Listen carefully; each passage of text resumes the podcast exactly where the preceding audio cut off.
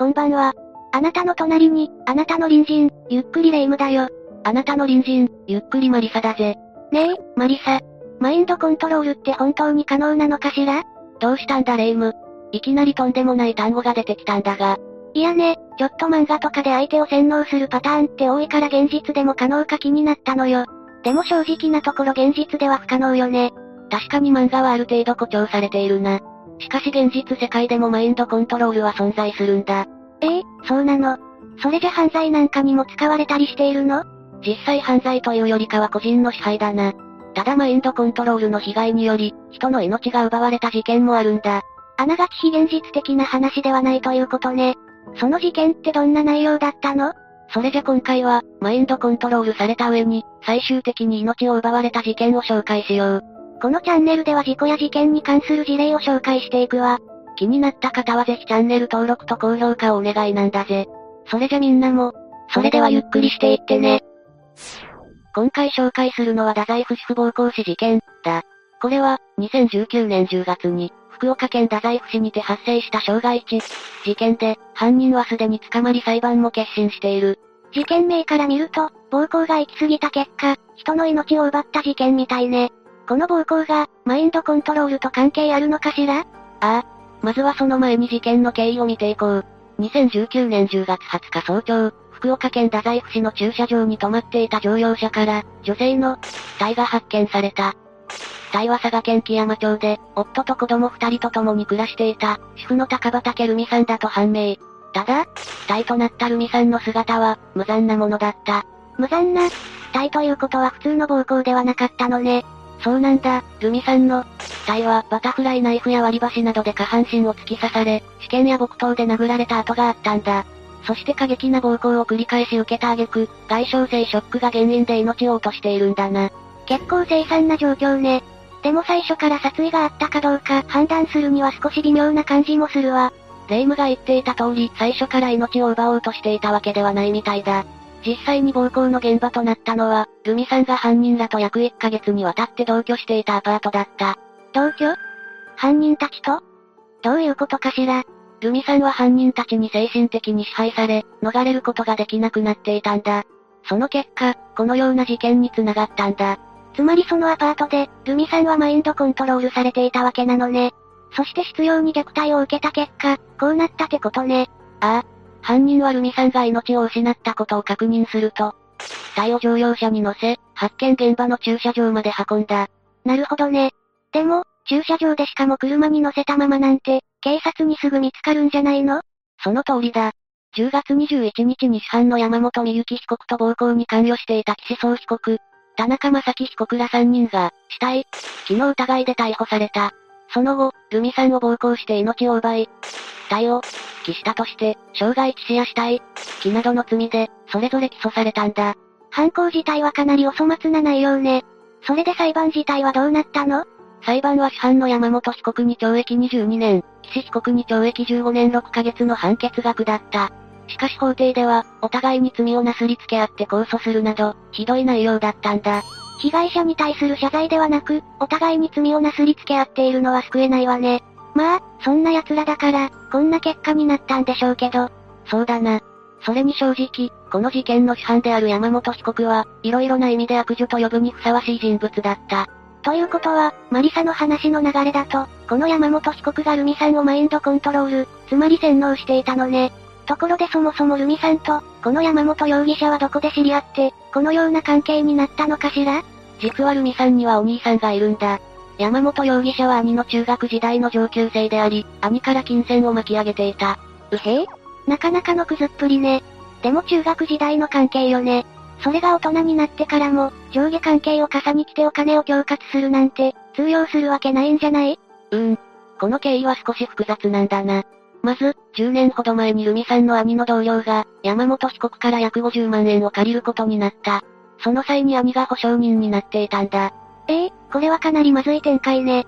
というか、あまり関係性の良くない相手から、お金を借りるなんてよっぽどの理由があったのかしら。レ夢ムの予想通り、お金を借りた同僚は姿を消し、兄がその借金を背負うことになった。その後、山本被告は様々な理由をつけて、どんどん借金の額を引き上げていくんだ。闇金とかがよくやる手法ね。納得のくずっぷりね。でもその引き上げた金額は、支払う義務はないはずよね。そんな無茶苦茶な話とか、取り立てなんか無視すればよかったんじゃないの。そこで登場したのが田中被告だった。山本被告は田中被告をヤクザの幹部として紹介することで、ルミさんの兄を脅したんだ。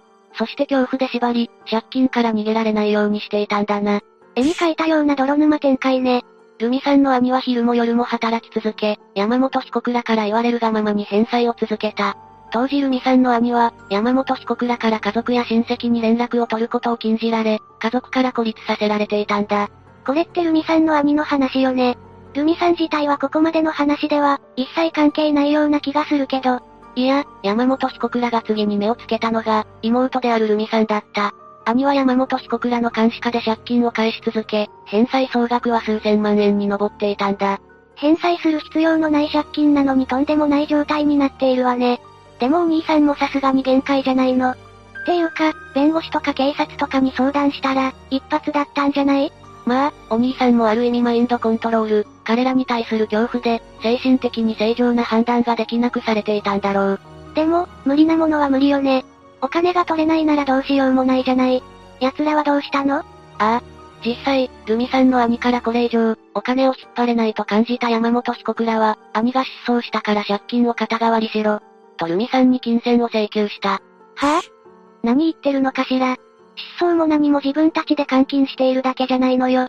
その通りだ。しかしルミさんたちには、本当の状況はわからなかったんだな。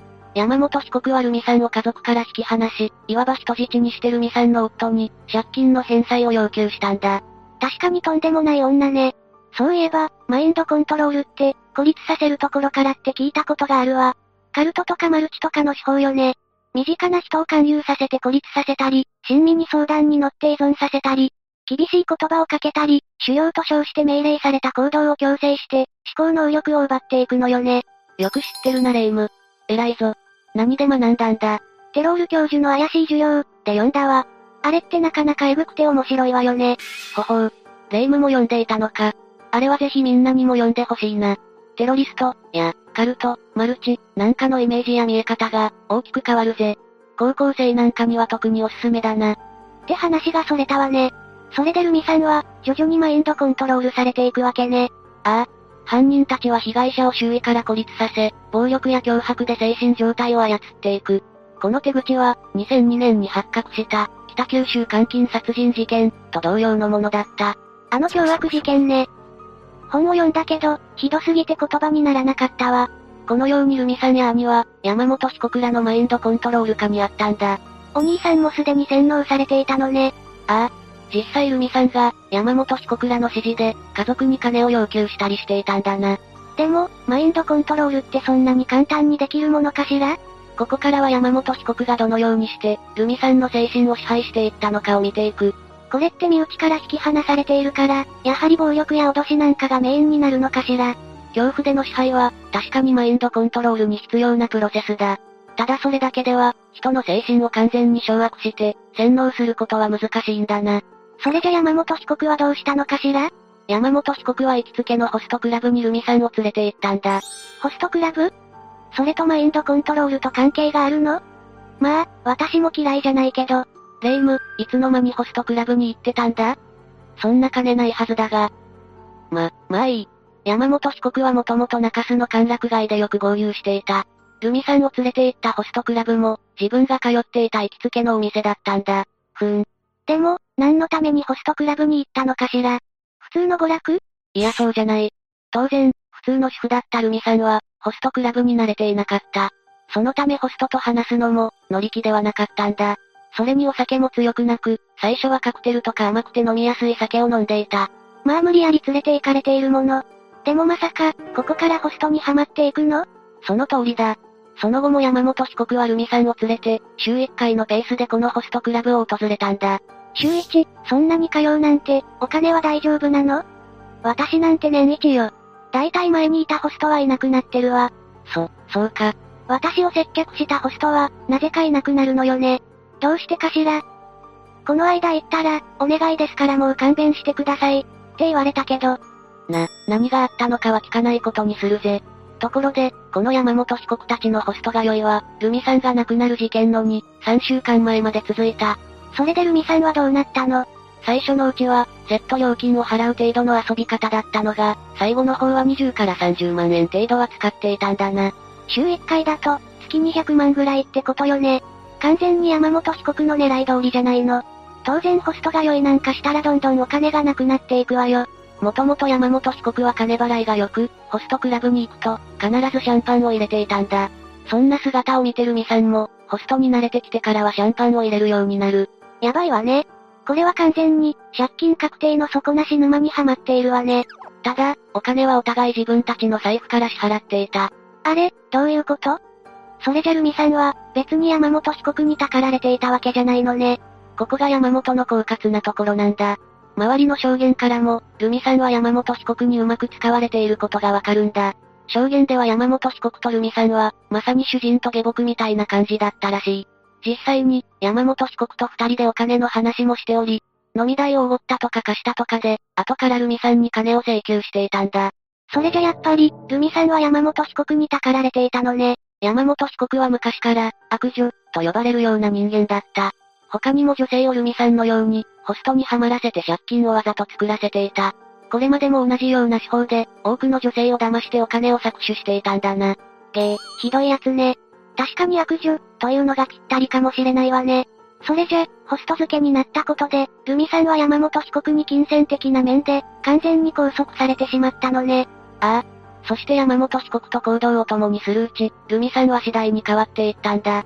最初は素朴で普通な感じだったルミさん。ところが山本容疑者と一緒に、ホストクラブに行くにつれて、化粧がどんどん濃くなっていった。しかも派手になるという感じではなく、目の上を青く塗ったり、眉毛をすごく濃くしたりする奇抜なものだったんだ。これって山本容疑者の指示なのかしら？おそらくこの頃には、マインドコントロールがほとんど終わっていて、山本被告に指示されていたとかの感覚は、もうなかったと思う。なんだかゾッとする話ね。さらに、山本被告と一緒に行動することでルミさんはめちゃくちゃ太っていった。どういうこと？なぜなら山本被告はルミさんに、すごい量の食べ物を食べさせていたんだ。ホストクラブでも夜遅くに、ペヤング大盛りをふたつ食べさせて、その後にパンも食べさせる、という異常ぶりだったんだな。そんなに食べたら体壊しちゃうわよ。まさかルミさんは、山本被告の言う通りにそんな暴食をしていたの？そうなんだ。ルミさんは完全に山本被告のおもちゃになっていたんだ。こんなことを簡単にできる山本被告って一体何者なの？そうだな、ここからは少し山本被告について見ていこう。山本被告の父親は、暴力団関係者だったといい、中学時代はヤクザという言葉を頻繁に用いていたんだ。いきなり反社会組織が出てくるのね。当時の同級生の証言によると、山本被告には友人がいなかった。周りからは変な人、強がる。嘘ばっかりつく、ヤンキーであると自分を強く見せたがる、など、悪い評判が立っていたんだ。なかなかのクソっぷり、というかなんだか小物感が半端ないんだけど。まあ、学生時代から悪女になりたかったのかしら。ただ学生時代はそんな悪評から、いじめられることもあったみたいだ。いじめられていたなんて、その後の山本被告からは想像つかないわね。もしかしてそのいじめで、性格の歪みに拍車がかかったのかしら。卒業後は結婚して一児を出産したが、生後にかげつですぐに育児放棄して家を出てしまうんだな。ええ？子供がいたの？というか父親はどうしたのよ。父親はにせんにじゅういちねんにがつにじゅうろくにちに、鹿児島県桜島で実施、養子さん名を害する事件を起こして逮捕されているんだ。ちょ、え、待って、どういうことよ。夫婦、っていうか、元夫婦だろうけど、夫婦二人ともが犯罪者、しかも、人事件の犯人って、なかなかいないわよ。どういうことなの？山本被告が家を出てから、子供たちはその後、山本被告の母親が育てていた。その間、山本被告は中洲などの水商売、歓楽街で有名になるんだ。にじゅうだいから貸金業を行っており、複数の人物の弱みにつけ込んで金銭の恐喝を行っていたんだ。基本的に人間として何か欠けてるわね。なんか言葉を失っちゃうわ。普通に考えたら、にじゅうだいで貸金業をするなんてすごいと思うけど、まともな方法じゃないのよね。ああ。手口はおごるから大丈夫、とターゲットを連れ出し、後日、飲み代が未払いだと言って架空の借金を背負わせる。そしてトラック運転手だった、元暴力団組員の田中被告に暴力団員を演じさせ、相手を追い込んでいくやり方だった。なるほどね。ルミさんのケースとほとんど一緒ね。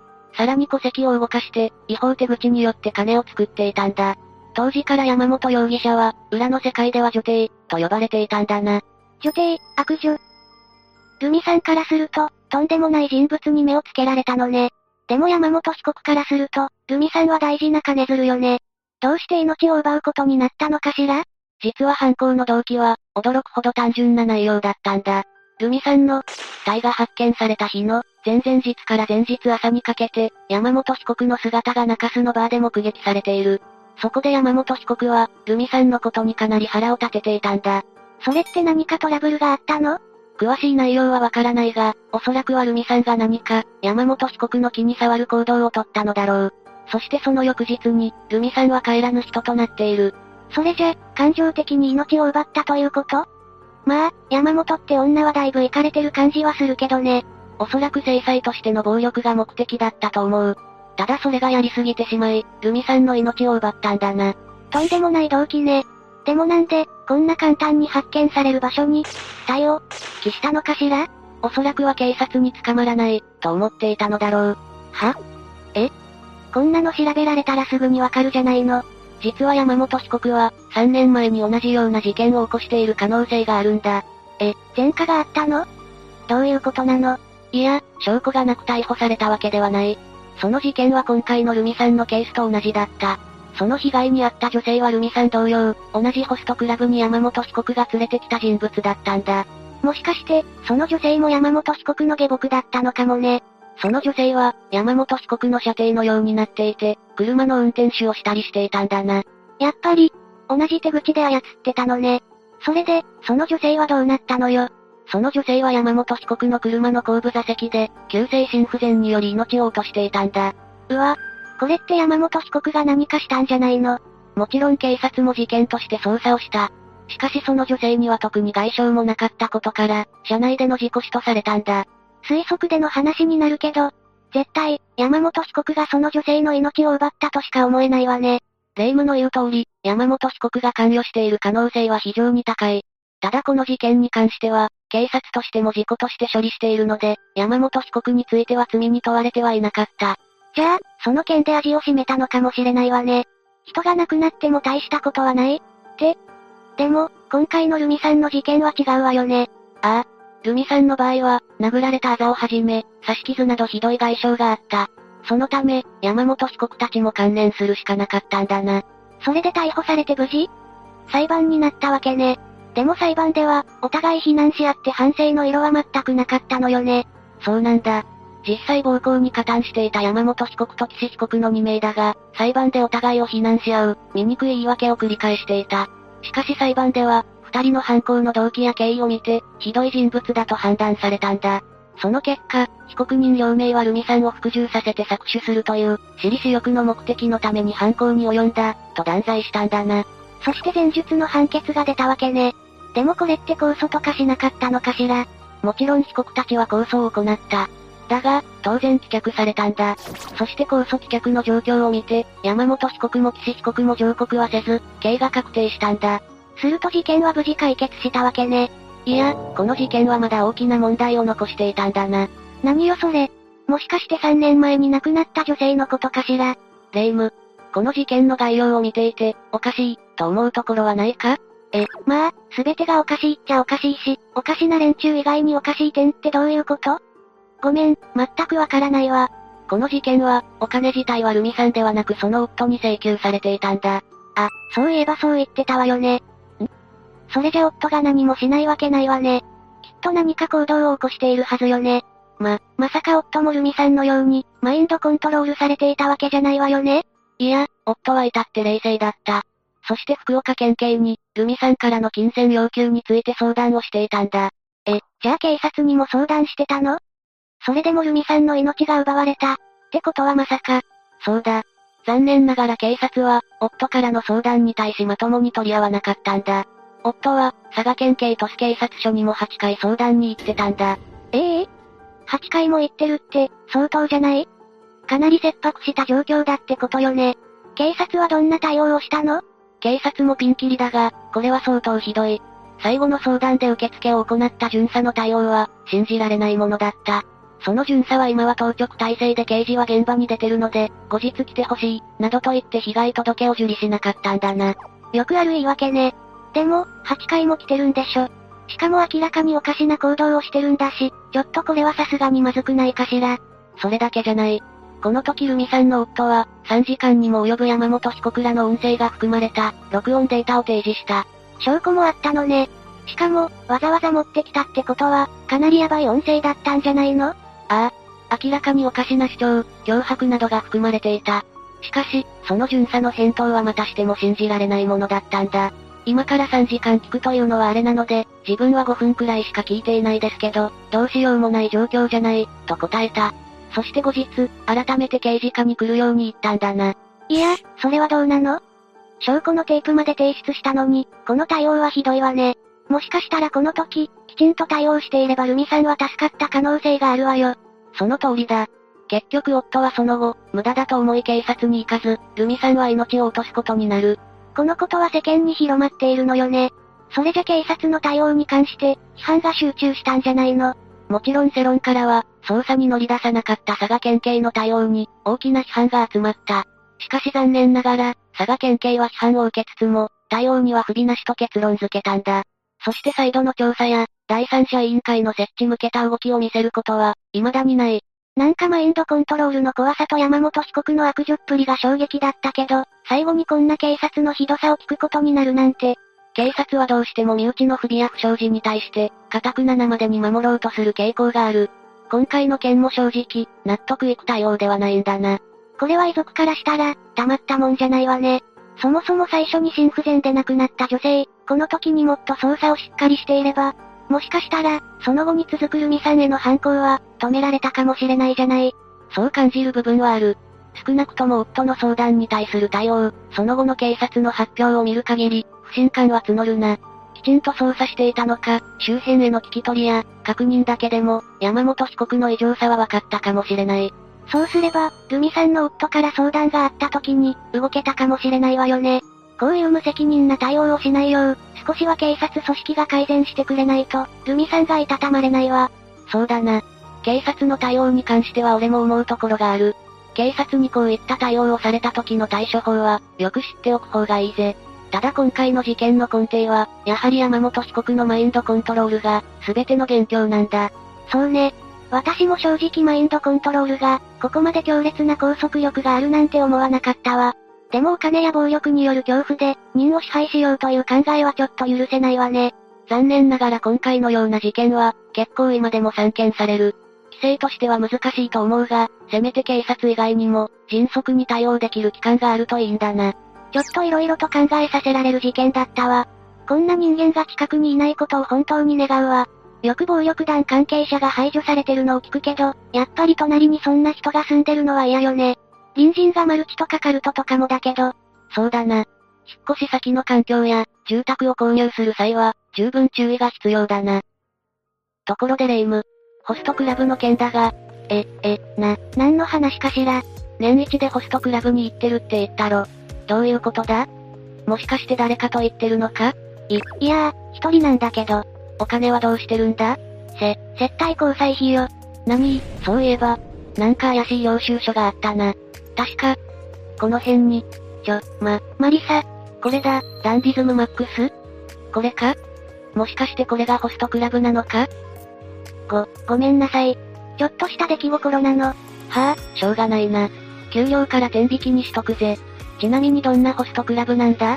聞いてよ、ナイスミドルなおじさまが、そう、マックスいっぱいいるの、最高のホストクラブよ。一応どんな感じか聞こうか。どんなおじさまがいるんだ？むさかなおまささんとか、笑福亭鶴瓶さんとか、イブマサトウさん、森本レオさんとかに似たホストがいっぱいなの、最高でしょ？ちょ、おま、何言ってるんだ？それでいいのかマリサ。それはホストクラブなのか、場合によっては養老クラブじゃないのか。失礼ね、そんなわけないでしょ。私にとっては最高のホストクラブよ。ただ、行くたびにメンツが変わるのよね。それっていろんな意味で引退してるんじゃ。ホストクラブじゃなくて、この世を引退とか。ま、まあ、今度マリサも行きましょ。おごるわよ。借金漬けはごめんだぜ。みんなも変なものに依存したり、怪しい隣人には十分注意してくれよな。失礼ね。私みたいないい隣人はいないわよ。でもみんなは本当に気をつけてね。じゃあ、次回までのお別れだ。それまで皆が、無事に過ごしていることを祈ってるぜ。それじゃ、次回も私たちの隣人として、ゆっくりしていってね。